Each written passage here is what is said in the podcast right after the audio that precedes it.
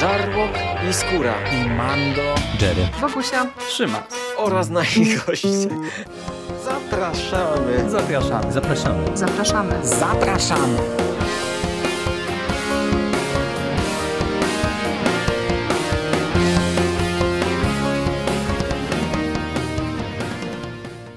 Witamy w kolejnym odcinku konglomeratu podcastowego. Dzisiaj dwie babeczki, więc jak pewnie się domyślacie, będziemy rozmawiać o kolejnym kobiecym horrorze. A będziecie mieli okazję posłuchać Marty Płazy. Cześć Marta. Cześć Bogusia, cześć słuchacze. Tak, i oczywiście ja, Bogusia Szewczyk, też witam się z Wami e, bardzo, bardzo gorąco. E, będziesz musiała dzisiaj poskramiać moje e, dążenia tutaj do przeróżnych dygresji, ponieważ film, który bierzemy dziś na tapet, to jest naprawdę taki film, który po prostu wow, mocno mnie wybił, y, taki teraz właśnie recenzencki fraz, mocno mnie wybił ze strefy komfortu, ale y, Piskle, bo to właśnie o tym filmie będziemy dzisiaj rozmawiały, y, o fińskim horrorze, to też o tym sobie jeszcze pogadamy, jak to wygląda tutaj sytuacja z tym, e, z tym przyporządkowaniem gatunkowym. No to ten film jest właśnie taką e, ciekawą hybrydą, która no nie pozwala o sobie zapomnieć. Czy ty też tak miałaś po seansie? Jejku, jak najbardziej. Dlatego ja absolutnie nie mam zamiaru twoich dysgresji po, poskramiać. Mówię oczywiście pół żartem, pół serio, ale rzeczywiście ten film ma coś w sobie, że... Yy, tutaj wiesz, wychodzisz od jednego punktu, a od razu ci się yy, na myśl nachodzą kolejne i z jednej myśli wyrastają trzy kolejne, także jest tutaj rzeczywiście potencjał do różnych rozkmin, różnych dyskusji, które tu na pewno osiągniemy. No ale generalnie film robił, yy, robi wrażenie od samego początku, bo próg wejścia jest dość wysoki, także w zasadzie od jednej z pierwszych scen już wiemy, że będziemy mieć do czynienia raczej z kinem nietuzinkowym. Zdecydowanie nietuzinkowym. Zresztą e, nas chyba nie trzeba było za bardzo e, mocno przekonywać e, do tego, żeby zabrać się za seans pisklęcia, bo to jest tutaj kilka takich składowych, które ekscytują nas jako widzów. Mamy to kino skandynawskie, o którym już też wielokrotnie mówiłyśmy, że gdzieś tam w obrębie naszych zainteresowań się znajduje. Mamy horror, czyli tam gdzieś takie właśnie opowieści ocierające się o ten niepokój, osiągany przeróżnymi środkami, to, e, to też Wam tutaj pokrótce e, nasze wnioski przedstawimy.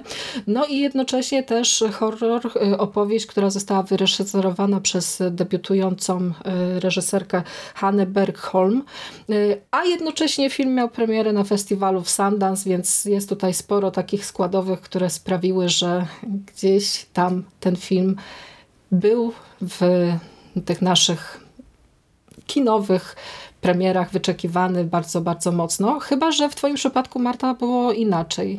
E, kiedy pierwszy raz usłyszałaś na temat e, tego projektu? Wiesz co? Wydaje mi się, że chyba przy okazji Nowych Horyzontów mhm. y, najciekawsze jest to, że y, nie od razu wiedziałam, o czym ten film jest. Pierwsze, co zwróciło moją uwagę, to fantastyczny plakat, który y, no genialnie reklamuje ten film. -hmm. I plakat, który też nie jest taki jednoznaczny. Po plakacie na przykład y, trudno byłoby określić y, rzeczywiście z jakim filmem będziemy mieć do czynienia. Troszkę jest kampowy, trochę dziwaczny, ale na pewno nie aż tak jak sam film w środku. Dlatego gratulacje dla artysty, który ten, y, taką koncepcję plakatu sobie wymarzył, bo myślę, że swoje zadanie spełnił. Na pewno mnie zaciekawił. Nawet w, momencie, gdy jeszcze samej fabuły nie znałam. A film y, ma dość prostą fabułę i to jest jeden z takich zarzutów, który e, pojawia się w różnych recenzjach, tak. na, na które trafiłam. E, ale tutaj też warto zauważyć, że ten odbiór y, Pisklęcia jest dość mocno zróżnicowany, bo nie wiem, czy też y, odniosłaś takie wrażenie, ale gdzieś tam widownia jakby trochę słabiej ten film Y, ocenia w stosunku do y, krytyków, bo ja do pewnego stopnia jestem w stanie zrozumieć, y, z czego te dysproporcje się biorą, bo jednak krytycy filmowi mm, zauważają te przeróżne zabawy, o których my tak bardzo lubimy rozmawiać, te nawiązania, których też tutaj troszeczkę Hanna Berholm mm, zawarła w tym, w tym projekcie. A taki widz, który idzie, i idzie do kina i właściwie nie do końca wie na jaki projekt i z czym y, może mieć tutaj do czynienia, no to faktycznie może się odbić. Ja powiem Ci, że mm, Wyświetlaliśmy ten film w poniedziałek w ramach dyskusyjnego klubu filmowego tutaj u nas w Wągrowcu w, w kinie.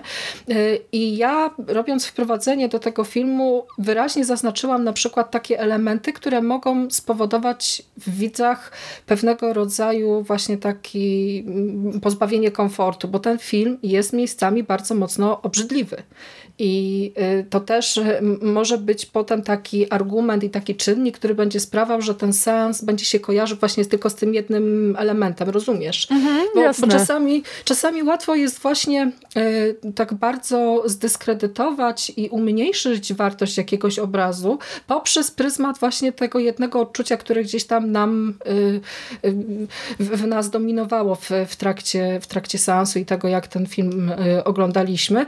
Ale jeśli ma się odpowiednie nastawienie i otrzymuje się jakieś takie właśnie wprowadzenie, które gdzieś tam określa gatunkowo, umiejscawia nam całą tę historię właśnie w tym całym morzu popkultury, no to wydaje mi się, że jest to rozrywka godna uwagi. Jak najbardziej. Ja szczerze ci powiem, że nie wiem skąd wynika ten e, słaby odbiór, bo w, tam w, moim, w mojej banieczce, że tak powiem, też zauważyłam, że dużo znajomych y, raczej nisko ocenia ten film i rzeczywiście często przewija się y, komentarz, że film jest jest y, łopatologiczny.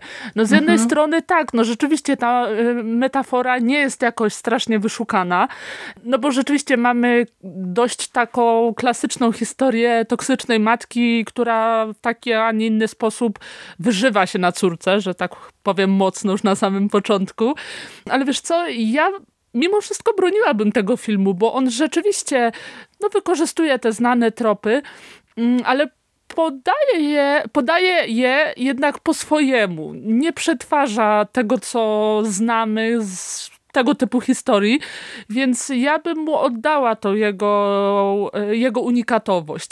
Być może też jest trochę tak, że mm, to połączenie tych gatunków jest na tyle wiesz, karkołomne. Ryzykowny projekt. Tak, Oj. że niekoniecznie musi każdemu przypaść do gustu, bo momentami to jest no taka dość e, grubymi nićmi szyta satyra, więc... E, tak. No niekoniecznie to musi trafić w gusta w oczekiwania widzów. Właśnie ja też y, jeszcze chciałabym się trochę odnieść do tego, co już wspomniałyśmy, że reżyserka jest debiutantką, więc y, w przypadku debiutantów bardzo często mm, różnego rodzaju mm, argumenty, że sobie nie poradził, nie udźwignął materiału, ma za mało mm, umiejętności, no to to jest zawsze taka linia właśnie oczywistej obrony.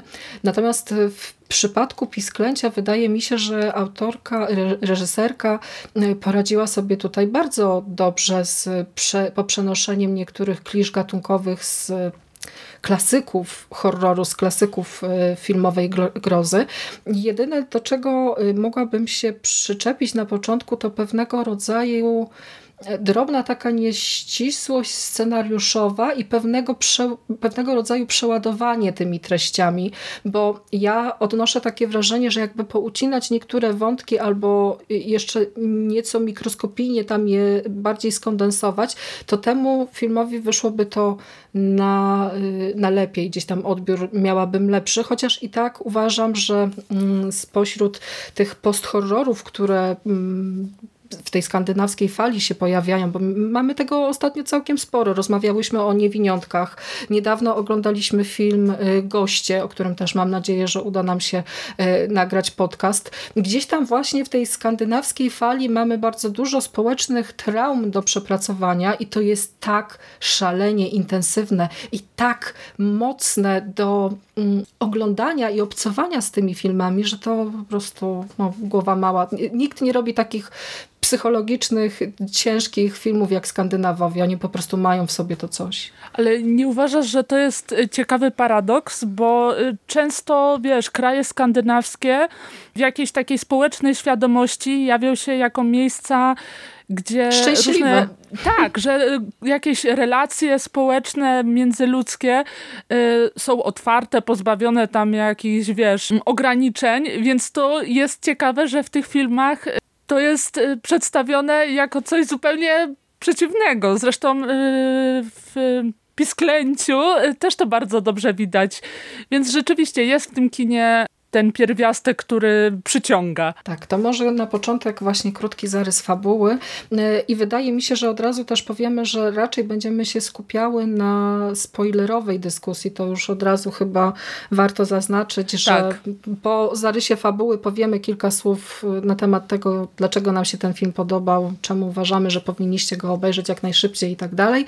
Mm, a potem będziemy już wchodziły w dużo takich y, tutaj scenariuszowych ważnych elementów, a Piskle jest akurat takim filmem, w przypadku którego dobrze jest wiedzieć jak najmniej z fabuły, bo to jest też taki sens, który zadziała, jeśli będziecie zaskakiwani, bo to historia jest prowadzona naprawdę w bardzo nieoczywisty sposób, w taki sposób zaskakujący, który po prostu prowadzi was jeszcze w takie zakątki, których no, nie widzieliście i możecie się naprawdę nie spodziewać w takim pozornie polukrowanym i pastelowym obrazku, więc od razu uczulamy, że jeśli e, chcielibyście ten film obejrzeć, to po prostu posłuchajcie tych paru słów wprowadzenia, a potem sio do kina, czy tam do jakiejś innej tak. dystrybucji i cieszcie się z seansem. Ja bym, wiesz co, nawet powiedziała, że nie tyle wiedzieć jak najmniej, co widzieć jak najmniej, bo nawet o, opi tak. opis fabuły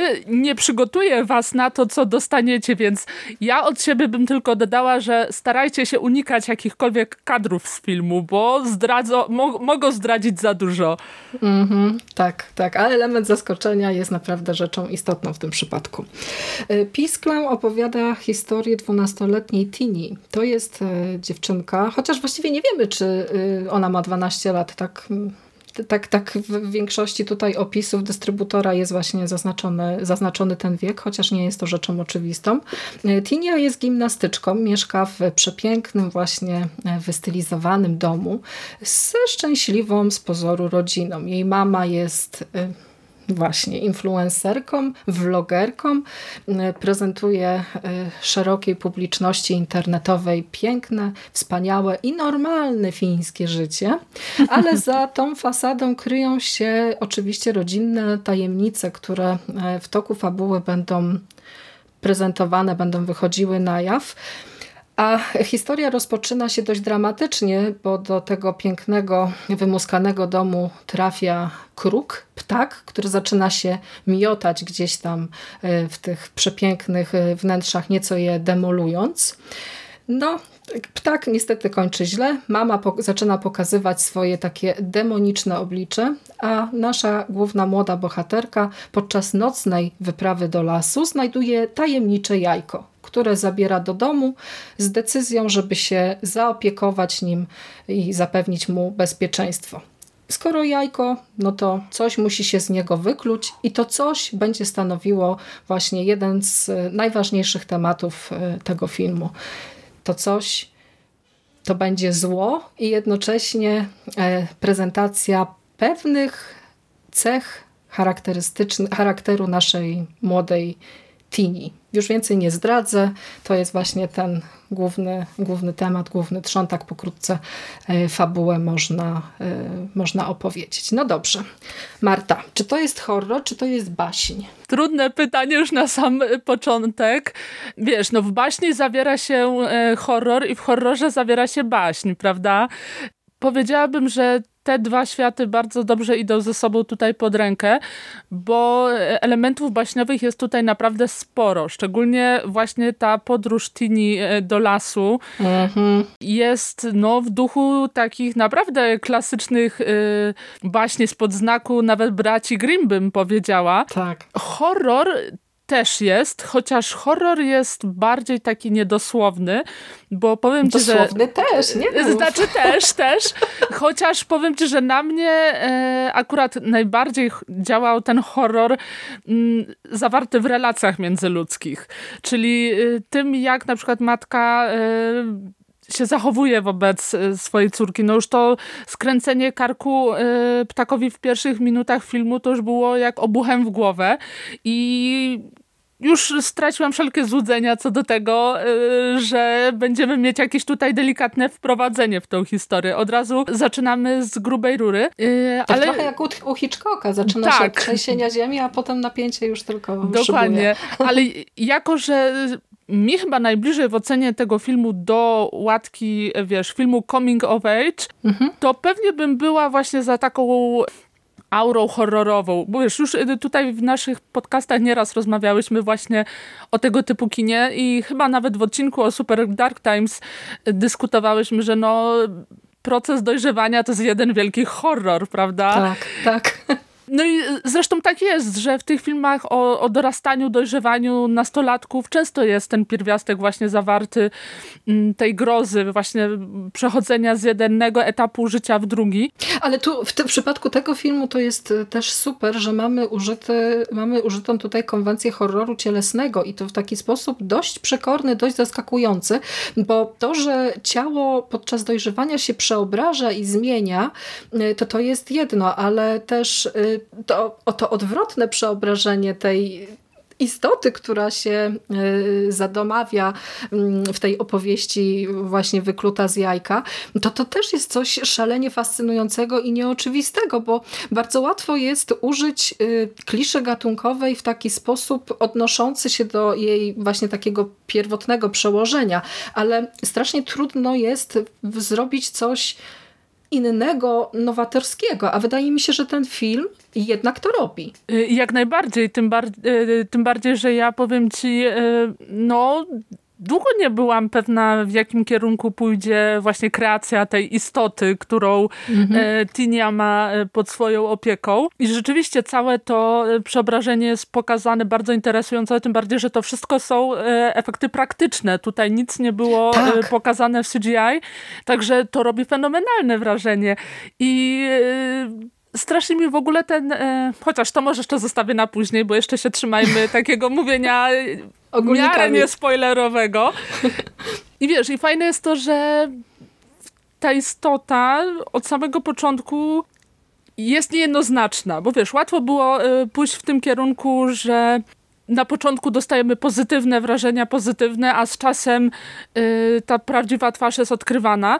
I tutaj też tak jest, y, że prawdziwa twarz tej istoty się odkrywa z czasem, ale jednak od samego początku jest zasugerowane, że coś tu będzie nie tak. Tak, ja od pierwszych kadrów po prostu jak zobaczyłam, bo y, film otwiera bardzo taka sensualna sekwencja Tini, y, gimnastyczki, która trenuje w domu i mamy najazd na jej kręgosłup, na jej ciało, które jest w ruchu, gdzieś tam właśnie się te mięśnie przemieszczają i to jest taki plastyczny obraz, a potem jeszcze do tego dochodzi właśnie ta wykreowana, wymalowana, wystrojona matka, która krąży po domu z telefonem telefonem, filmując praktycznie każdy fragmencik tego domowego, małego życia, po to, aby dokonać z tego autokreacji i puścić to w obieg dalej potem.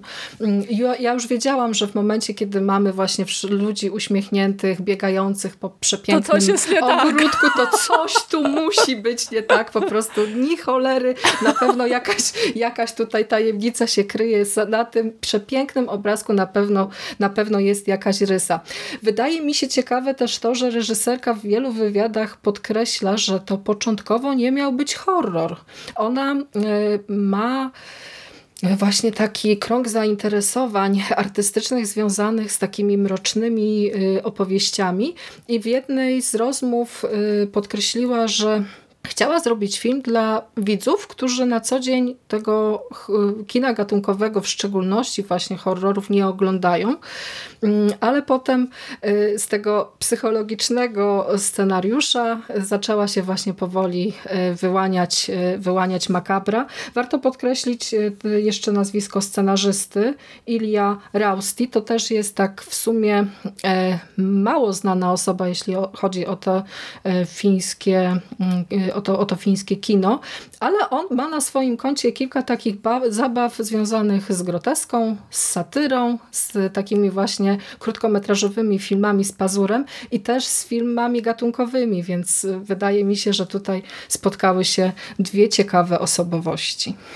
Tak, i ciekawa jestem, y, na ile to był jego wpływ na kształt scenariusza, bo na przykład tam, że w początkowej wersji y, matka Tini miała być po prostu jakąś tam kurą domową z przedmieścia. Wcale nie vlogerką, wcale nie y, influencerką, tylko po prostu jakąś tam panią domu, prawda?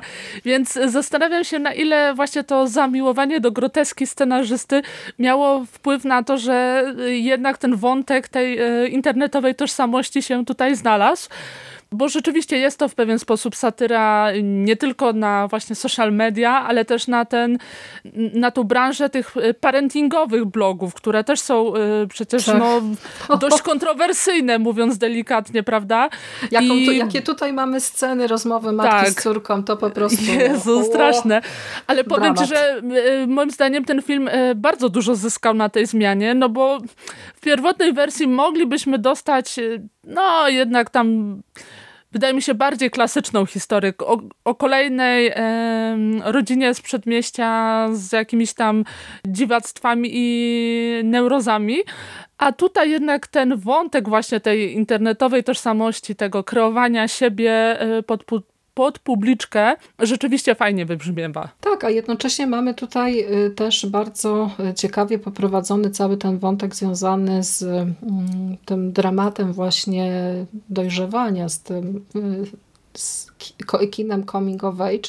I to też jest tutaj zrobione na e, ciekawej zasadzie, właśnie zbudowanej głównie poprzez kontrasty, bo e, nie wiem, czy też zwróciłaś uwagę na to, jak wygląda ten świat, w którym, e, w którym funkcjonują nasi, nasi bohaterowie, jak to jest wszystko misternie skonstruowane. Właśnie najpiękniejsze w tym filmie wydaje mi się to, że on poprzez taką swoją pozorną prostotę ma wiele takich poukrywanych drobiazgów, do których warto się, warto się dokopać, jeśli jest się uważnym widzem, bo jeśli pójdziemy właśnie do kina z takim założeniem, że e, kolejny tam jakiś fiński horror będzie nieco makabry, coś tam, coś tam, no to możemy przegapić kilka naprawdę ważnych społecznych komentarzy, a to y, ta skandynawska nowa fala właśnie bardzo mocno kojarzy mi się z takimi filmami, które gdzieś tam mm, mówią coś ważnego na temat y, zastanej rzeczywistości. Nawet jeśli niektóre wnioski, które później będziemy tutaj mm, wypowiadały, będą się może trochę ocierać o jakąś tam nadinterpretację, to jeśli... jak to u nas. Jak to u nas. To, to jeśli pomyślicie trochę po seansie i przeanalizujecie sobie, w jaki sposób y, niektóre sceny były budowane, to zapewniam Was, w tym filmie to wszystko jest. Tylko trzeba poważnie patrzeć. Tak, dlatego y, duży ekran jest jak najbardziej wskazany dla tego filmu. Y, tym bardziej, że on robi coś, co ja bardzo lubię w kinie, y, czyli wykorzystuje przestrzeń do opowiadania historii. Tak. Że ten dom, różne pomieszczenia, obszar wokół domu nie tylko jest jakimś tym tłem, ale ma bardzo ważną rolę w mówieniu nam o tych bohaterach. To się nie zdarza w każdym filmie, dlatego ja strasznie mhm. doceniam, mm, gdy coś takiego jest zastosowane, dlatego naprawdę warto y, zobaczyć ten y, film, chociażby dla tych wizualiów. Niesamowicie jest wygrany ten kolor y, tego domu. Wiesz, tutaj Te róże na ścianach tak, po prostu, tutaj jakieś sukienek. Tak, tak. Tutaj jakieś mdłe pastelowe ściany, tutaj jakieś mhm. takie, y, wiesz, różyczki, które rzucają się prosto w oczy. I to trochę... Ta matka z makijażem, różowe usta tak. długie, po prostu paznokcie pomalowane, tak no aż... Oj. Ale to fantastycznie współgra z tym, jakie są relacje w ogóle w tej rodzinie. One są wszystkie takie mdłe, pozornie ciepłe, jak te ściany wokół, a ta, ale tak naprawdę martwe. I trochę tak jest też w tym domu, że on jest e, wprost e, jak z katalogu, ale ostatecznie bez żadnego charakteru. Tym bardziej, jeśli zestawimy to z jeszcze jedną miejscówką, która pojawia się nieco później w filmie. To były w ogóle sceny, które bardzo mnie zaskakiwały, bo po osobie tak bardzo wykreowanej jak e, matka Tini, spodziewałam się, że ona w takiej e, ruderze, nazwijmy tak, rzecz tak, po tak. imieniu, będzie po prostu, wiesz, wejdzie i będzie strzepywała tutaj wszędzie kurz albo psikała perfumami, bo śmierdzi. Nie? Tymczasem to jest ona... w ogóle taki, przepraszam, że ci wejdę w słowo, ale to jest ogólnie taki no powiedziałbym, dla mnie najbardziej problematyczny y, wątek w tym filmie. No ale do tego jeszcze dojdziemy. Okej, okay, to, to urwę właśnie ten wątek y, w tym momencie może. Y, jeszcze tylko warto podkreślić kobiecość tego obrazu, bo coś, co mm, bardzo mocno mnie uderzyło, widziałam ten film dwukrotnie, to jest właśnie ten taki pierwiastek y, kobiecy. I to wcale nie wynika tylko i wyłącznie z tego, że głównymi bohaterkami są y, kobiety, że mamy tutaj zaprezentowane rodzicielstwo y, trochę właśnie toksyczne, trochę nieodpowiednie, jakieś takie zbudowane na przenoszeniu niektórych traum z siebie na dziecko, ale jednocześnie też nie wiem, czy zwróciłaś uwagę na takie elementy, jak w tej przestrzeni funkcjonują mężczyźni, bo wydaje mi się, że kobiecość w przypadku e, kreacji tych bohaterek jest też rzeczą trochę wstydliwą. To jest taka tajemnica, którą się trochę chce schować do szuflady, czy tam do szafy, zamknąć i po prostu y, ukrywać, a jednocześnie, kiedy pojawia się jakaś taka chociaż y, drobniuteńka sugestia, że tak.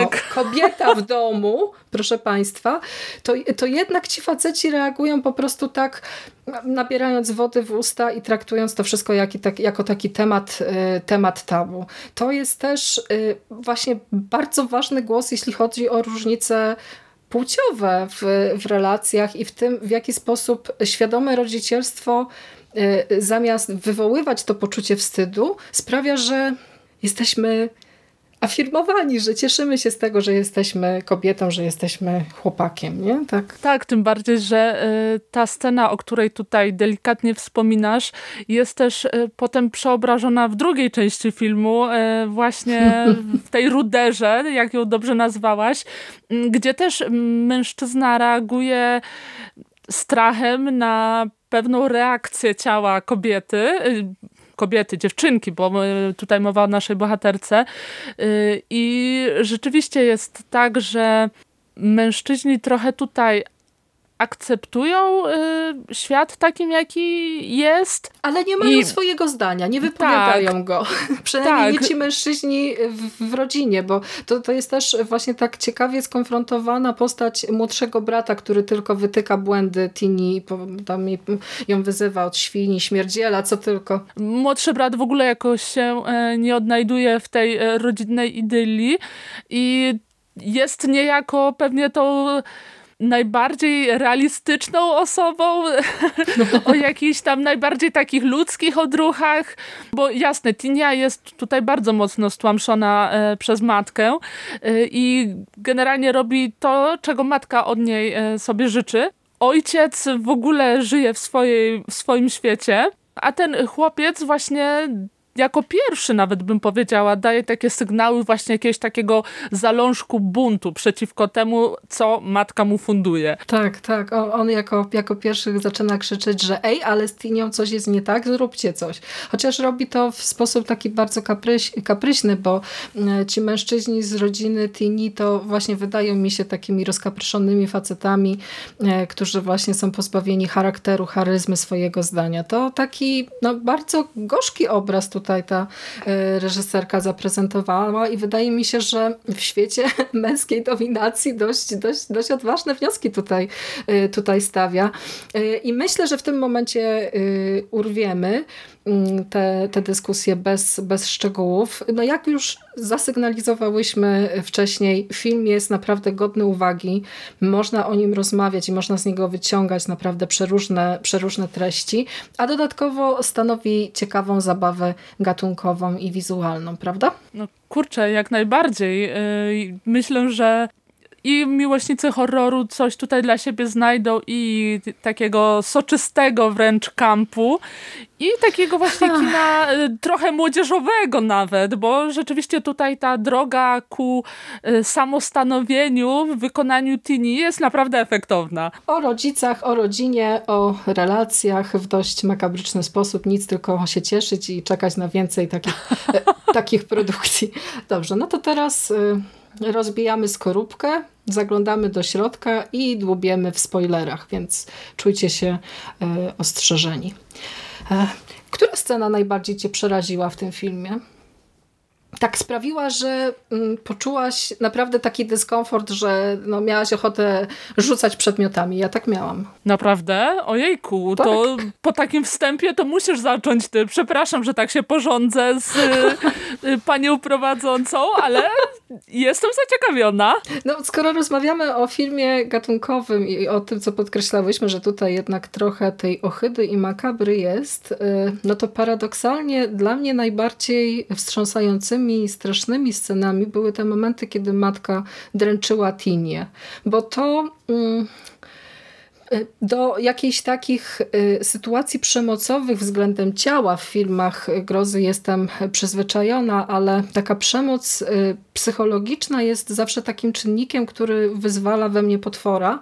I podczas tego pierwszego seansu naprawdę jak dochodzimy do tej sceny, kiedy e, Tinia trenuje przed ważnym konkursem i coś tam jej nie wychodzi, no i matka e, zmusza ją po prostu e, do kolejnych prób i kolejnych i kolejnych i to trwa i trwa i trwa, no to ja naprawdę musiałam zatrzymać, zatrzymać film, zatrzymać seans i, i się uspokoić, bo gdzieś tam we mnie włączyło się takie głębokie, taka głęboka niezgoda na to, co widzę, że tak nie powinno wyglądać rodzicielstwo, że nie wolno doprowadzać swojego dziecka, za które jesteśmy odpowiedzialni, bo to też jest taki film, że jesteśmy odpowiedzialni za to, co wykreujemy, za to, co jest nasze, co stworzymy. Tak. Nie wolno doprowadzać do takiego po prostu punktu krytycznego i to ten punkt krytyczny właściwie prowokuje ten fantastyczny świat do zareagowania i do tego, że z jajka wykluwa się właśnie to to piskle tytułowe, ta potworna istota, która stanowi odbicie ptaszysko. gdzieś tam, pta, ptaszysko, zdeformowane ptaszysko, które stanowi jednocześnie właśnie odbicie lęków głównej bohaterki. Ja się wcale nie dziwię, że, e, że, że, że ta historia tak wygląda, bo mam wrażenie, że pomimo właśnie takich jakichś pozornych, radosnych chwil, to w tej rodzinie nie dzieje się dobrze. Szczególnie właśnie na linii tych dwóch kobiet, które przecież powinny być dla siebie wsparciem. Tak, i to świetnie widać y, w samej kreacji tej młodej aktorki, która jest no, fenomenalna. Y, I wiesz, ona praktycznie od samego początku y, widać tak, mhm. w niej takie ro rozedrganie, że ona funkcjonuje jak na szpilkach, byleby tylko tak. matki czymś nie urazić, prawda? A jednocześnie A, chce spełniać wszystkie jej po prostu jakieś tak. takie kaprysy. Tak bardzo chce jej zaimponować. To jest I to czuć. straszna reakcja, re, relacja między nimi. Potworne to jest. Jak najbardziej. A jeżeli chodzi o twoje pytanie, to powiem ci, że na mnie chyba największe wrażenie zrobi pod kątem grozy mhm. E, zrobiła sama przemiana tego ptaszyska e, właśnie w sobowtóra e, Tini, gdy wiesz, po tym takim zabawowym troszkę kontekście, no bo to ptaszysko wygląda trochę jak stworek z E.T. w pewnym momencie, szczególnie jak chyba Tinia mu tam jakiegoś kwiatka przy, przypina, czy coś takiego, no to już w ogóle mi się przypomniał ten stworek i wiesz, i tutaj mamy niby takie troszkę komediowe akcenty, mm, a gdy ten stworek zaczyna się właśnie przeobrażać w Tinie i to w taki właśnie negatywny, y, negatywne odbicie Tini, to robi się naprawdę groźnie, bo y, szczególnie w tym momencie, kiedy ten stworek atakuje potencjalną rywalkę dziewczynki. Jest, y, to, to jest scena, która jest po pierwsze bardzo fajnie pokazana wizualnie. Mhm. Cienie, ale, ciemna tak, ulica i tak, tak. Ale, ale też właśnie gra fajnie emocjonalnie, bo y, w zasadzie nie wiemy czego się spodziewać, czy na przykład Tinia nie jest zagrożona, więc y, to jednak pobudza wyobraźnię i na mnie rzeczywiście zadziałało pod kątem grozy też bardzo dobrze. Nad całą właśnie tą historią y, krąży taki duch niepokoju i czegoś takiego y, niewypowiedzianego, niedookreślonego i wspaniale są rozrysowane właśnie te relacje na linii trzech głównych postaci tego dramatu. Mamy matkę, która y, jest bezimienna, więc gdzieś tam kolejny argument potwierdzający to, że mamy do czynienia z baśnią.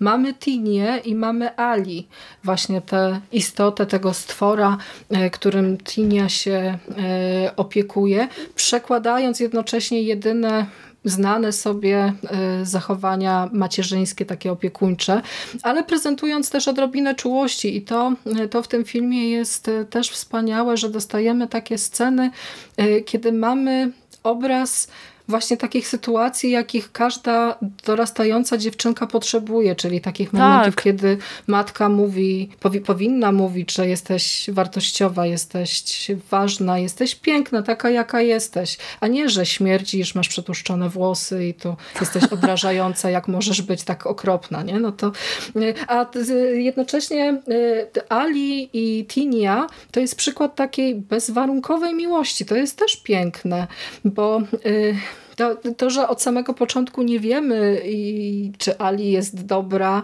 czy zła, to też jest tak właśnie ciekawie, ciekawie ograne.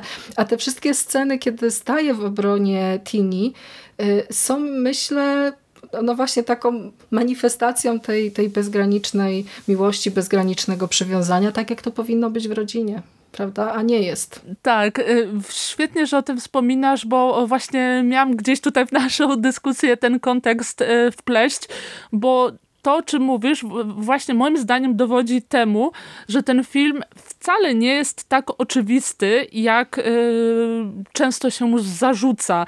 Mm, tak. No, no bo tak, ludzie widzą wątek negatywnego bliźniaka, że tak powiem, to wydaje im się już, y, że to jest coś, co słyszeli, widzieli nieraz.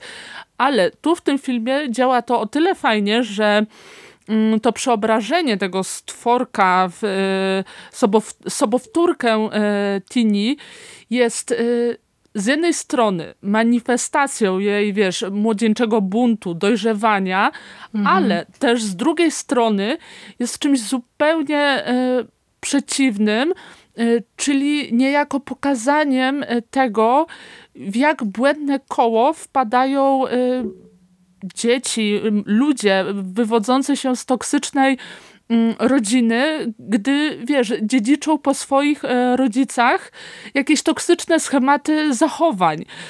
Widać to z biegiem akcji, gdy Tinia momentami już nie ma siły i reaguje na Ali y, trochę tak jak matka na nią, tak. prawda? Mhm. I, i, I wiesz, i to jest fajne, że z jednej strony ten wątek pokazuje jej bunt, a z drugiej właśnie to, że ona, czy tego chce, czy nie, wpada w to błędne koło tych właśnie toksycznych relacji, toksycznych zachowań, które niestety dziedziczymy czasami po naszych rodzicach. Tak, to jest na siłę usiłowanie sprostać, y, na siłę często staramy się sprostać oczekiwaniom swoich rodziców poprzez właśnie jakieś takie e, to, to, toksyczne, złe zachowania czasami, ale wydaje mi się, że ten horror cielesny, który jest tutaj potraktowany trochę na opak, y, można też odczytywać w nieco inny sposób, bo to, e, tak sobie myślałam o tym, że to, że potwór przeradza się w człowieka, jest dowodem na to, że potrafimy pokonać te słabości nasze, bo spójrz, początkowo Ali staje się symbolem właśnie jakichś takich nie... Y, niespełnionych emocjonalnych potrzeb Tini. To, tak. co w niej jest obrzydliwego, okropnego, jakieś takie właśnie y, brak akceptacji, brak uczuć, jakieś lęki, niepokoje, to wszystko kumuluje się w tej istocie. I fakt, y, że ona na końcu przeobraża się w człowieka stanowi dowód właśnie przekroczenia tej granicy. Pozbawiamy się swoich słabości po to, żeby być lepszą osobą, kimś silniejszym. Może wtedy matka e, zaakceptuje ten nowy twór, bo skoro stworzyła potwora, to może teraz, e, teraz będzie z niego zadowolona, może to on sprosta jej oczekiwaniom. W ogóle to ta ostatnia scena jest kapitalna, kiedy dochodzi też po raz kolejny do odwrócenia i do zrobienia takiego obrazka na zasadzie kontrastu, bo mamy dumną Ali, która już się przeobraziła całkowicie, podnosi głowę, patrzy w kamerę y, z takim właśnie wyrazem buntu i gotowości, żeby sprostać wszystkim tutaj przeciwnościom losu i mamy matkę. Złamaną, prawda? Złamaną, jest skulona z rozmazanym makijażem, wypływają z niej po prostu smarki, kapią z nosa, ślina cieknie, krew gdzieś tam się sączy, bo odniosła, y, odniosła przecież obrażenia Y, kilka y, scen wcześniej i to jest zbudowane tak fenomenalnie i ta ostatnia scena tak dobrze działa, że to no, brawo. pani reżyser. Tak, i fajne jest to, że y, my do tej sceny jesteśmy konsekwentnie prowadzeni przez cały film, prawda? Rzeczywiście tak, tak. jest tak, jak y, wspominasz, że mm, Tinia od samego początku przy Ali, przy tym stworku, y, dopiero przy nim może być tak naprawdę sobą, bo przy matce wielu swoich emocji nie może e, okazać. Nie może okazać gniewu, niezadowolenia. Y, Ale przy ojcu czy, też. czy nawet jest zmęczenia, taka, prawda? Pa, pa, pamiętasz? Jest tam taka scena, kiedy y, właśnie Tinia dowiaduje się o romansie i o tym, że matka planuje gdzieś tam wyjechać tak. na weekend z takim uśmieszkiem tutaj. To, to będzie nasza tajemnica, nikomu nie powiesz. I, I Tinia idzie wtedy do swojego taty właśnie z jakąś taką potrzebą chyba porozmawiania o tym, że no ale coś tu jest nie tak, dlaczego się zgadzasz i tak dalej. Tak, to wszystko w jej twarzy widać, a ojciec po prostu tam bagatelizuje sprawy, że e, tam wszystko ok, bo ja kupiłam nową gitarę i tutaj sobie pogram. I, i, tak, i właśnie o to chodzi, że w y, tej rodzinie nie ma miejsca w ogóle na żadne emocje. Wszystko jest mdłe, tak jak właśnie te ściany, o których wspomniałam e, przedtem. Nikt tak. w ogóle nie próbuje nawet zagłębiać się w jakieś głębsze uczucia, głębsze relacje. I ta dziewczynka dopiero przy tym e, stworku może sobie pozwolić na agresję, smutek, wyrażanie swoich potrzeb, e, niedoskonałości, bo właśnie tak jak, tak jak wspomniałaś wcześniej, Tinia dopiero przy tej swojej towarzyszce może okazać jakąś delikatność, gdy czesze jej włosy, gdy się jakoś Śpią nią zajmuje, razem. prawda? Ona ją tuli po prostu. Dokładnie. Przy, przytula ją, gładzi po włosach, uspokaja, cały czas mówi, że ej, po, po, będzie dobrze, zaopiekuje się tobą, jesteś tak. piękna. Ten mo, te, te, te słowa, które y, dorastająca dziewczynka powinna codziennie słyszeć od swojej y, mamy, że jesteś piękna, jesteś wartościowa, tak. a nie słyszy, to to właśnie pada w kontekście kogoś obrzydliwego obrzydliwego, potwornego i, i, i, i wykrzywionego i w ogóle kanciastego, bo to e, coś, co e, niesie ten film i co sprawia, że cała ta historia działa tak bardzo mocno, to jest właśnie ta kreacja, e, kreacja potwora.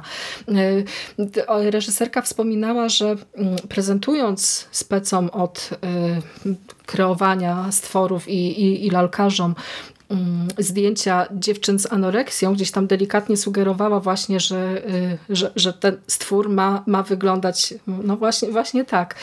Chociaż y, y, na seansie w kinie, na którym byłam, to w momencie, kiedy się pojawił ten stworek po raz pierwszy, to sala delikatnie tam jednak się roześmiała z powodu chyba tych piór takich przerządzonych. Tak, no Wszyscy bo... oczekiwali czarnego ptaka. Tak, bo on ma taki trochę klimat retro, prawda? Z takich mhm. właśnie jakichś starych filmów, jakichś takich mm, bajek wręcz.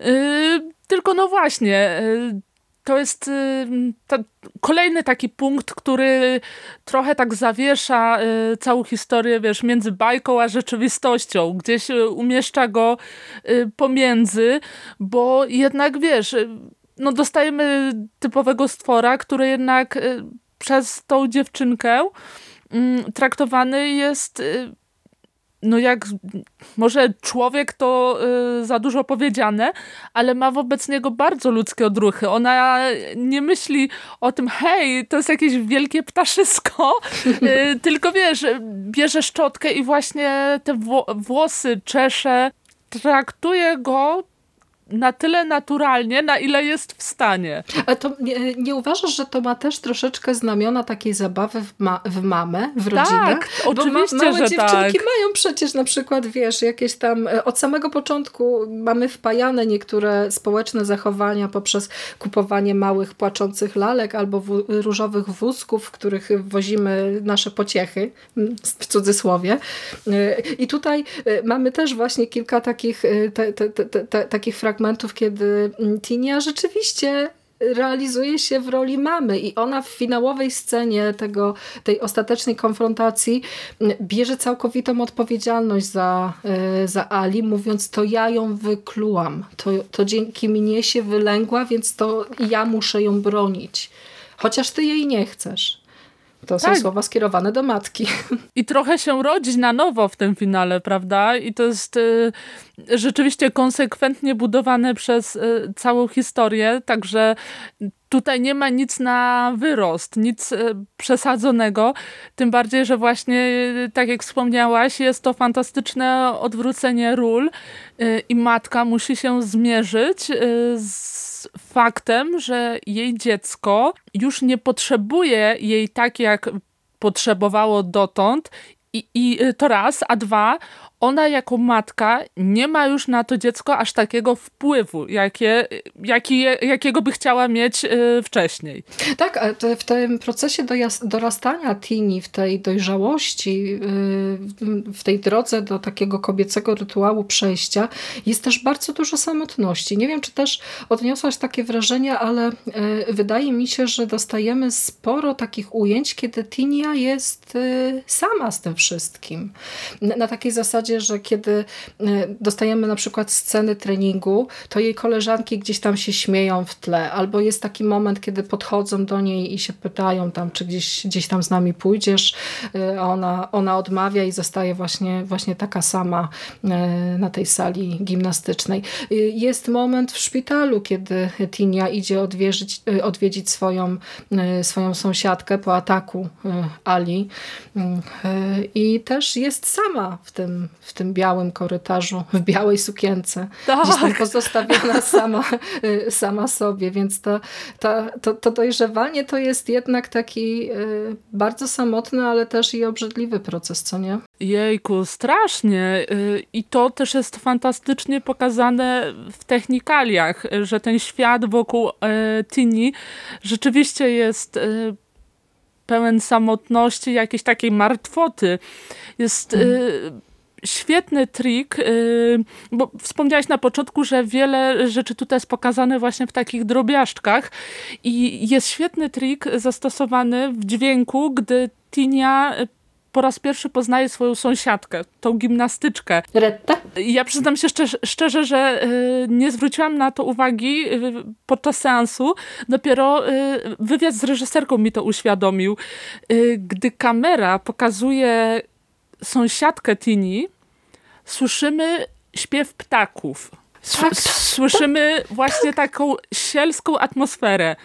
Ale gdy kamera na przykład y, ujmuje Tinię, nagle cisza. cisza jak mhm. Majkiem zasiał w tle. I rzeczywiście to tylko podkreśla właśnie to wyobcowanie y, bohaterki, która jest totalnie sama w tym świecie, w martwym świecie, który teoretycznie jest piękny, pastelowy, ale w ogóle pozbawiony życia. Tak, jest to też zrobione właśnie przepięknie na zasadzie te, tego kontrastowego budowania świata. Już o tym wspomniałyśmy. Dom Tini, który jest wypełniony kolorami, ale pusty emocjonalnie i dom Tero, kochanka matki, e, który e, remontuje ten dom, odnawia, próbuje go e, na nowo przywrócić mu, da, przy, próbuje przywrócić mu dawny blask. A jednak w tej lokacji, w tym miejscu jest dużo ciepła, bo to jest też takie trochę ogrywanie schematów i oczekiwań widza, bo po facecie, który rozbija rodzinę i który jest kochankiem matki, no to można by się spodziewać różnych rzeczy. Tutaj reżyserka mogła zastosować taki zabieg, że Tero jest po prostu wrogiem y, i jest y, złym facetem, a tu się okazuje, że on jako jeden z nielicznych okazuje Tini po pierwsze zainteresowanie, a po drugie zrozumienie, próbując nawet w pewnym momencie zasugerować matce, że słuchaj, twoja córka ma problemy, zrób coś z tym i ja nie chcę się mieszać. Nie? On się wycofuje w, w końcu, ale jednak zauważa problem. Próbuje gdzieś tam z Tinią rozmawiać na takiej zasadzie, słuchaj, ale czy ty w ogóle lubisz tę gimnastykę? Czy to jest to, co chcesz robić? Podejrzewam, że nikt jej wcześniej o to y, nie zapytał, tylko większość sytuacji w jej życiu była z góry narzucona przez matkę, która y, kreuje świat i, i narzuca swoją wolę reszcie rodziny. Ale nie miałaś na przykład wrażenia, że on w tej swojej pomocy troszkę się zatrzymuje jednak w pół kroku, że to też jest... Yy, nie wiem, Ale czy... zatrzymuje się dlaczego? Bo jest odpowiedzialny za dziecko. Tero ma dziecko, więc y, Tak, to może... jest wdowcem z małym dzieckiem, podkreślmy to. Ale wiesz, y, dlatego wspomniałam wcześniej y, o pewnej analogii, bo rzeczywiście w pierwszej scenie, w pierwszej części, przepraszam, dostajemy ojca Tini, który wpada niemal w popłoch na widok y, krwi y, na łóżku, krwi pozostawionej przez Ali, y, ponieważ wydaje mu się, że to jest krew menstruacyjna. A co robi ojciec? Zamiast porozmawiać z córką, oczywiście panikuje i udaje, że w ogóle do niczego nie doszło. A później widzimy, gdy Tero, słysząc wymiotującą Tinię, bo dodajmy, że Tinia swojego stworka y, Ali karmi, karmi. własnymi y, wymiotami. To jest zrobione naprawdę widowiskowo, także ktoś, kto ma jakieś odruchy takie nie za bardzo na tego typu dźwięki, to może czuć się ostrzeżony. Y, w każdym razie wiesz... Tak. Żołądek się wykręca. Tak. w każdym razie wiesz, jest tam delikatnie zasugerowane, że on gdzieś tam jakieś swoje myśli ma. No bo kurczę, mamy gimnastyczkę, wymiotującą gimnastyczkę, więc czy nie jakaś bulimia na przykład, prawda? Mm-hmm. A, ale ostatecznie jednak wycofuje się, decyduje się nie angażować. Więc też nie jest takim ideałem, prawda? No bo to facet. A to, to, nie, jest to nie jest historia o mężczyznach. To jest historia o kobiecości. No rzeczywiście, ale to, y, że przywołałaś tutaj y, bulimię i w ogóle anoreksję, wydaje mi się, że jest też y, dość ciekawym tropem, bo ja też szukając różnych ścieżek interpretacyjnych dla tego filmu, również wpadłam na taki pomysł, że Ali może być jeszcze jedną metaforą. Ali może być symbolem choroby, e, właśnie e, jakichś takich e, fizycznych przeobrażeń, bo, bo w momencie, kiedy Tinia karmi swoje piskle, no to też do, dokonuje się w niej taka od, od, odrażająca i bardzo niepokojąca przemiana ciała. Ona tam zaczyna jako taka dziewczynka no, szczupła, ale jeszcze no, na granicy, a potem widzimy już po prostu każdą kosteczkę, e, ka każdą kosteczkę w jej ciele, widać, że jest coraz bardziej słaba, więc gdzieś tam e, i tutaj to też e, fajnie będzie się komponowało z całym tym zakończeniem. Główna bohaterka pokonuje chorobę, staje się silna, więc gdzieś tam znowu to, to wszystko się tak, tak pięknie splata i tak ładnie można różne rzeczy wytłumaczyć poprzez te, te wizualne sceny, że to no... Hmm. Lubię takie filmy. Tak. I to też jest trochę na przekór matce, prawda? Bo ona y, przez cały film chce kontrolować nie tylko mm, zachowanie córki y, pod kątem emocjonalnym, że musi być skupiona. Y, tam chyba nawet nie pozwala się jej spotykać właśnie z sąsiadką, bo ma być skupiona konkretnie na zawodach i niczym więcej. Ale też jest podkreślane często to, jak matka drobiazgowo pilnuje właśnie y, zachowanie jej ciała. Wiesz, y, tu musisz być wyprostowana, tak. nie garb się, plecy tak, ręce taka postawa tutaj, no teraz jakoś wyglądasz. A zanim pojedziesz na zawody, to jeszcze tutaj parę figur mi pokaż, żebym Dokładnie. mogła stwierdzić, czy wszystko gra. Tak. Wie, tak, więc w tym finale też jest trochę taki y, motyw odzyskania samokontroli, tak. Tak, samokontroli, samo, y, samoświadomości w zasadzie, bo y, Tinia przez większą część filmu y, nie potrafi spojrzeć na siebie z własnej perspektywy. Jest świetna mhm. scena, gdy właśnie trenuje przy Tero y, i który jej mówi, że tam spoko, jest okej, okay, a ona cały czas powtarza, mogę być lepsza, mogę być lepsza i ma taki, wiesz, imperatyw takiego y, ciągłego zacharowywania się w mhm. imię w zasadzie nie wiadomo czego, prawda? Tak, bo to, bo to wszystko wychodzi z y, tych właśnie sytuacji, jakie, mm, jakie przydarzają się Tini z matką. Z matką, która kreuje siebie właśnie po co. Szalenie podoba mi się to, że nie dostajemy w tym filmie takiej odpowiedzi wprost, bo mm, wydaje mi się, że chyba nie pada ani razu tutaj ilość influence, ilo, ilość followersów matki, ani to, czy ten blog jest popularny, czy nie. To wszystko jest zrobione właśnie w tak jakby w cieniu. My wiemy, że to niby jest, że ta matka kręci filmiki i wrzuca to do internetu w jakimś tam konkretnym celu, ale czy ma w ogóle jakichś odbiorców? Czy to tak. przynosi jej jakąś kasę? Bo z jakiegoś powodu ona to robi. I nawet to, to też e, ta krytyka e, autokreacji, pewnego rodzaju fasadowości, tego w jaki sposób kreujemy siebie w social mediach, też ma tutaj bardzo fajną, symboliczną scenę, bo jest taki motyw, że nasza Tinia bierze udział jednak w tych zawodach, ale ulega wypadkowi, więc nie wygrywa. A powinna wygrać, no bo przecież matka tego chciała. I dostajemy taki moment, kiedy matka wpada w szał, po powrocie do domu y, włącza telefon na oczywiście rączce do selfie, siedzi przed, przed lustrem wymalowana, wypacykowana i mówi tam właśnie do tych swoich odbiorców, że dziękuję wam wszystkim za słowa wsparcia. Tak, tutaj powinniśmy się nauczyć właśnie, że nie tylko wygrana się liczy, ale także i przegrana i tam różne takie banalne, banalne rzeczy mówi. To powinna mówić do córki, a nie do ludzi gdzieś tam po drugiej stronie łącza internetowego. Dokładnie i tu też fajnie jest pokazane to jej wyrachowanie, gdzie wiesz, ona się stara wybadać, jaka reakcja jest potencjalnie najbardziej opłacalna. Ale właśnie jest opłacalna. Ciekawe, to, to, to jest akurat takie pytanie, na które chciałabym dostać odpowiedź.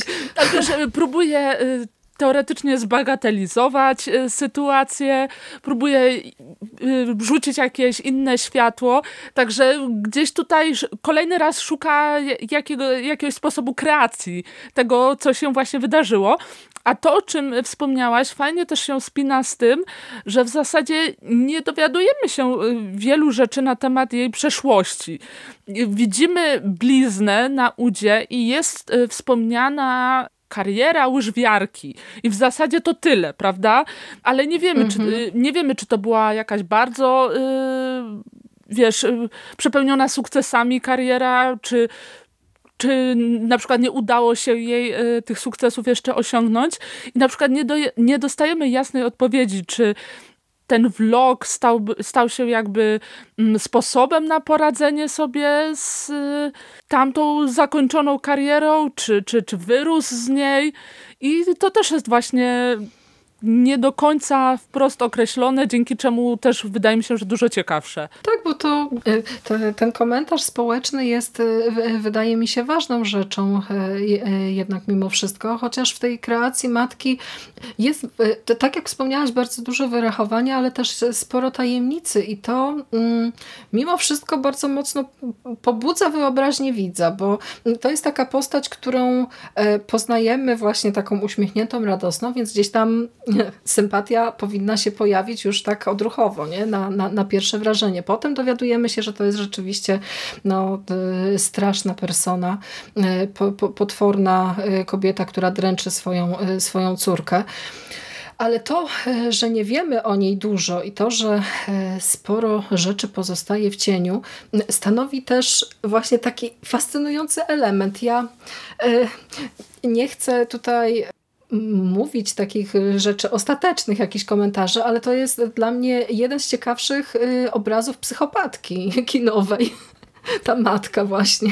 No trochę tak jest, bo ona jest, y, wiesz, zafiksowana na jednej myśli, prawda? Na tym, y, żeby córkę jakby wykreować według jakiejś swojej wizji, prawda? I dla niej się praktycznie nic innego nie liczy. I to może być po części odebrane jako zarzut wobec y, scenariusza, bo no ostatecznie matka w tym filmie jest charakteryzowana tylko przez to, jak wpływa na córkę. Y, mhm. W większości scen, w jakich się pojawia, pojawia się właśnie w tym kontekście, ale no tak jak mówisz, to może nadawać jej takiego rysu e, psychopatki, prawda? Zresztą, no cóż, Kino Grozy nieraz nie dwa nam pokazało, że yy, matka może być najgorszym wilianem. No tak, jest, jest bezwzględna i jest okropna i też jeszcze bardzo mocno uderzyła mnie taka scena, kiedy yy, bo właśnie, bo jaka tutaj jest relacja pomiędzy matką a Tinią? To jest relacja yy, matka-córka, trenerka, podopieczny, czy może relacja taka przyjacielska, bo dostajemy jedną po prostu szalenie kuriozalną scenę. Ja się za głowę złapałam, jak, jak, jak dotarliśmy właśnie do tej wymiany tam e, wymiany zdań, bo e, matka w pewnym momencie dochodzi do wniosku, że się zakochała, e, że jest właśnie taka szczęśliwa, radosna i, i chce mhm. to oznajmić nie całemu światu, ale swojej córce na pewno. Jest taki moment, kiedy ona mówi do Tini, że wiesz, ja kocham, jestem zakochana i to jest pierwszy raz w życiu, kiedy czuję taką miłość w stosunku do kogokolwiek. Tak bardzo kogoś pokochałam po raz pierwszy. Ja się po prostu złapałam za głowę, tak. że kobieto, naprawdę tak, takie coś do swojej córki. Tak. No to ostateczny co, cios po prostu w brzuch, naprawdę. Tak, nie da to... się lubić tej postaci, naprawdę nie da się lubić tej postaci. Zdecydowanie. Ta scena to w ogóle wygląda jak rozmowa, wiesz, dwóch przyjaciółek, z których jedna mówi y, właśnie o tym, że ma kochanka. Ale zobacz, no. jak w tej scenie jest niesamowicie dysponowana właśnie ta młodziutka aktorka. Ja byłam po prostu powalona jej mimiką twarzy. Ona w tej scenie praktycznie nic nie mówi, ale w jej oczach widać grozę, rozpacz, w ogóle nieogarnięcie co się w zasadzie wokół niej dzieje i ona nie musi mm -hmm. nic mhm. mówić, w jej twarzy widać wszystko. Dla mnie to jest powiem ci szczerze, szok, bo to była, y, to jest dziewczynka, która nawet w szkole nie grała w żadnych y, przedstawieniach szkolnych, nic, zero, zupełnie była y, świeżakiem, że tak powiem, więc to mhm. jest talent samorodny, że tak powiem postawili dziewczynkę i ona po prostu rozwaliła system. Ta, ta, ta dziewczynka nazywa się Siri Solalina, e, a partneruje jej Sofia Hegila w roli, w roli e, matki. Trochę pokaleczyłam tutaj fiński język, ale musicie mi wybaczyć. Do sprawdzenia. Do sprawdzenia wymowa, ale Siri rzeczywiście jest niesamowita i nawet właśnie w takich scenach, kiedy już e, musi grać podwójną rolę, kiedy Ali się przeobraża i nabiera jej Y, y, rys twarzy i widać, że to jest, że to jest Tinia, no to te, tam te wszystkie momenty, kiedy ona się po prostu gdzieś tam czołga albo e, przekręca właśnie tymi rękoma, gdzieś tam kostki y, słychać, każde po prostu, każdy jej ruch, no to to jest zarówno wymagająca psychicznie rola, no bo to to mamy tyle, tyle dramatu i tyle e, przemocy emocjonalnej i fizycznej na przeróżnych e, poziomach, że to dla takiej młodej aktorki musiało być naprawdę wyzwanie. Z jednej strony udźwignąć to pod kątem e, emocjonalnym, ale też fizycznym, jak ona się rusza. Tak. W tych niektórych scenach właśnie już jako, jako Ali, no to no jak po prostu potwór z jakichś azjatyckich filmów grozy, po prostu tak wykrzywiona i, i zdeformowana że... Dlatego y, myślę, że tu warto wyraźnie podkreślić, y, że y, ta młodziutka aktorka była bardzo dobrze zaopiekowana na planie. Reżyserka powiedziała bardzo ciekawą rzecz, która mi się osobiście szalenie spodobała, że jej jako twórczyni tego filmu zależało przede wszystkim na tym, aby ta dziewczynka nie czuła się przerażona w momencie, gdy miała grać strach. I to jest y, świetne podejście, szczególnie w świecie mm, kina, gdzie y, w świecie kina, które znało y, bardzo wielu, wiesz, przemocowych twórców, mhm. którzy gdzieś tam mm, swoich aktorów prowadzili do ekstremum, no żeby tak. wspomnieć chociażby Stanleya Kubricka, prawda? I to, co działo się na planie Lśnienia. Wiadomo, tam mhm. mamy do czynienia z dorosłymi aktorami, ale chodzi mi o sam schemat zachowania, prawda? Tutaj tak. jednak o dobrostan tej dziewczynki bardzo mocno dbano. Dobrze, że wspominasz właśnie to pełzanie, mm, bo na przykład e, reżyserka wspomniała, że mm, w pomoc dziewczynce zaangażowała się w zasadzie cała ekipa. Gdy miała przygotowywać się do grania tego pełzania, pełzali z nią wszyscy. To jest super. Także, to musiało wyglądać bardzo ciekawie. Także naprawdę y, podejrzewam, że ta jej świetna dyspozycja po części też wynika z tego y, właśnie jaka była atmosfera na planie, bo jednak y, wiesz, taka ciepła, twórcza atmosfera sprzyja też wiesz, lepszej dyspozycji mam wrażenie. Tak, się troszeczkę roześmiałam, kiedy powiedziałaś, użyłaś przed chwilą określenia, tak. że ciepła atmosfera na planie filmu, w którym e, przemoc się dzieje właściwie w stosunku i do ludzi, i do zwierząt, bo Aj, mamy bo przecież... my ludzie od horroru to jesteśmy fajni, tak. sympatyczni. Oczywiście, że tak. To, to mamy, bo to też warto podkreślić, że mamy, y, mamy jedną scenę, kiedy Tinia y, uśmierca ptaka kamieniem. O Jezu, I to wszystko straszna. widać. Straszna jest ta scena. I potem jeszcze dostajemy y, motyw z zabitym przez Ali, przez to, tego pisklaka y, psem. No i widzimy y, zwłoki psa pozbawione głowy na poduszce obok głównej bohaterki. bohaterki. Także taki wyraźny trigger warning dla osób, które są wrażliwe na krzywdę zwierząt w filmie, bo te, te sceny, one, znaczy scena z ptakiem trochę trwa, także mhm. może rzeczywiście kogoś mocno, mocno poruszyć, ale reszta to jest... Ale raczej... też można zasłonić oczy, bo tak. jest takie podprowadzenie, że Tinia jednak tę rękę do uderzenia podnosi, więc jak ktoś nie chce tego widzieć, to po prostu zasłonić oczy i tyle.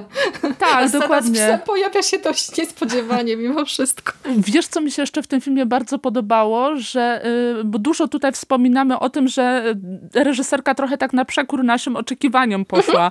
E, tak. Strasznie mi się też podobało to, że tutaj sport jako taki nie jest kreowany jako coś negatywnego. Wiesz, często w tych y, filmach o sporcie, o gimnastyce, o czymkolwiek y, jest pokazane, pokazane to zacharowywanie się, ta toksyczna atmosfera y, nawet wśród zawodniczek, trenerów, a tutaj trenerka jest, jest w zasadzie ciepłą babeczką, która gdzieś tam mm, się mocno opiekuje tymi swoimi dziewczynami. Między tymi dziewczynkami no powiedzmy też jest, też jest w miarę mhm. koleżeńska atmosfera, prawda?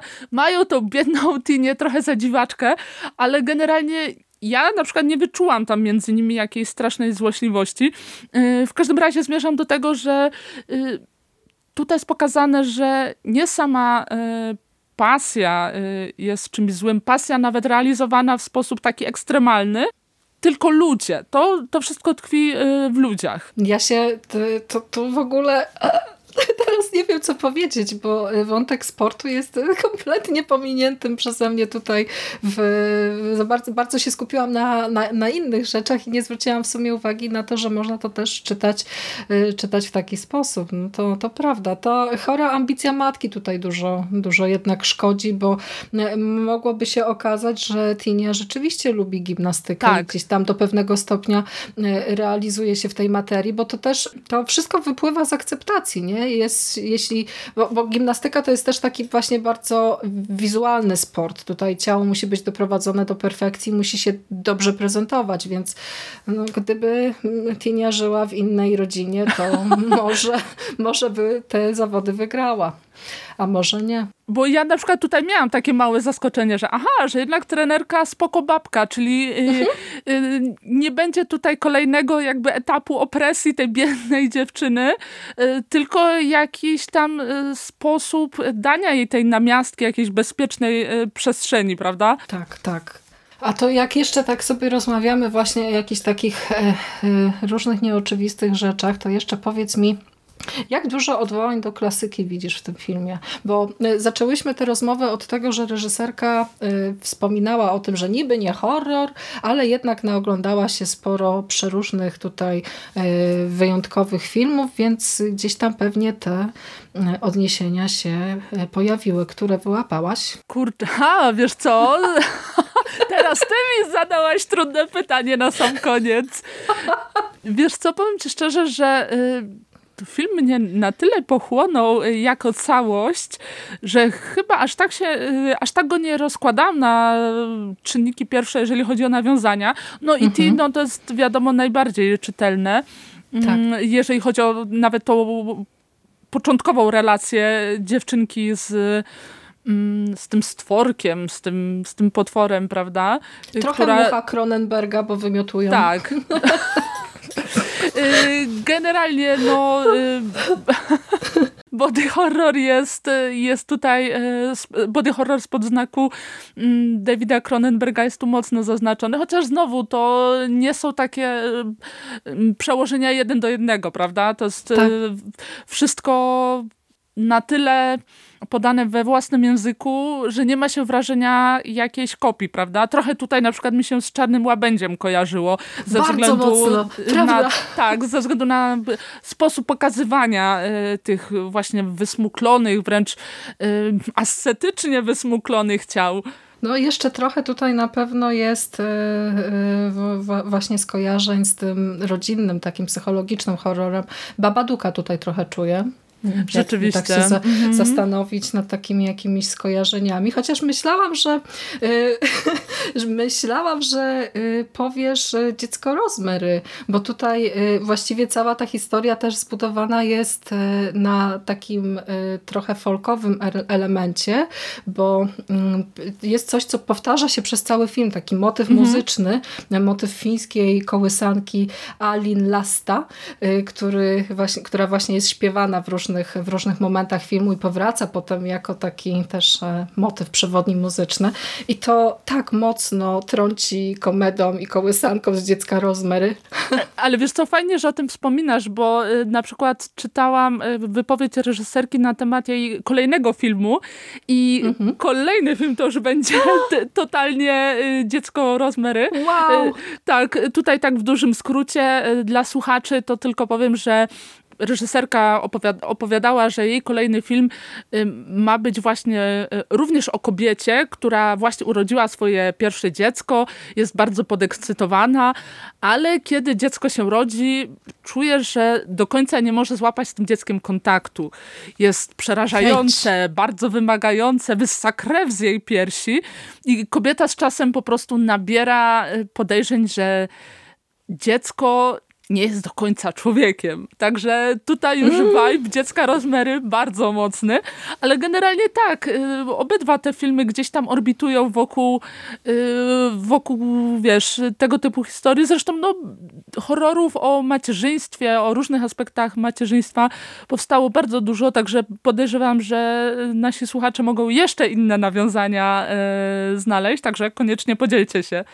No ja jeszcze zauważyłam Kerry też w, takiej, y, mm, y, w takim sposobie prezentowania dojrzewania jako właśnie takiego, y, takiego momentu przejścia. Tak mi się bardzo mocno skojarzyło z, z Kerry. I tam też jest przecież figura matki tyranki, matki psychopatki, więc tutaj gdzieś te, te, te połączenia są no, bardzo, bardzo mocno widoczne.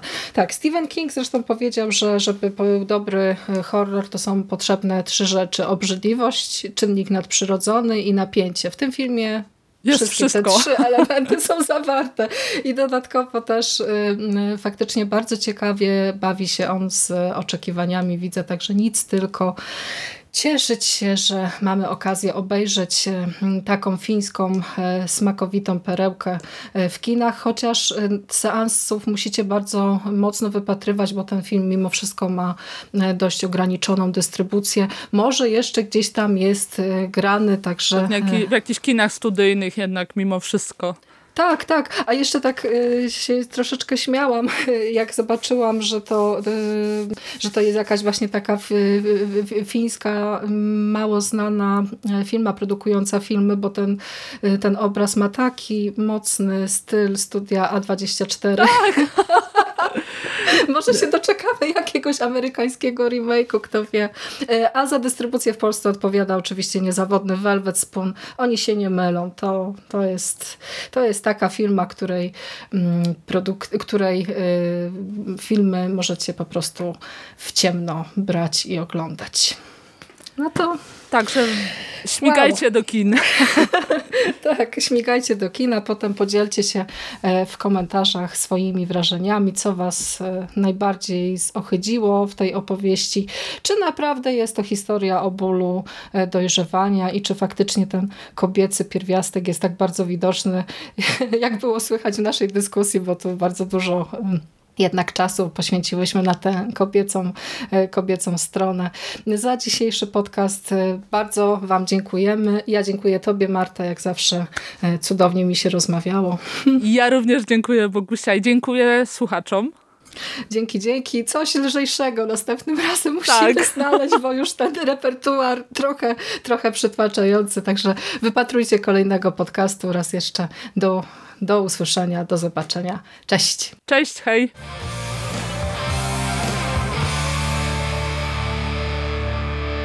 You finished? That's it, man. Game over, man. It's game over. What the fuck are we gonna do now? What are we gonna do? It's over. Nothing is over. Nothing. You just don't turn it off.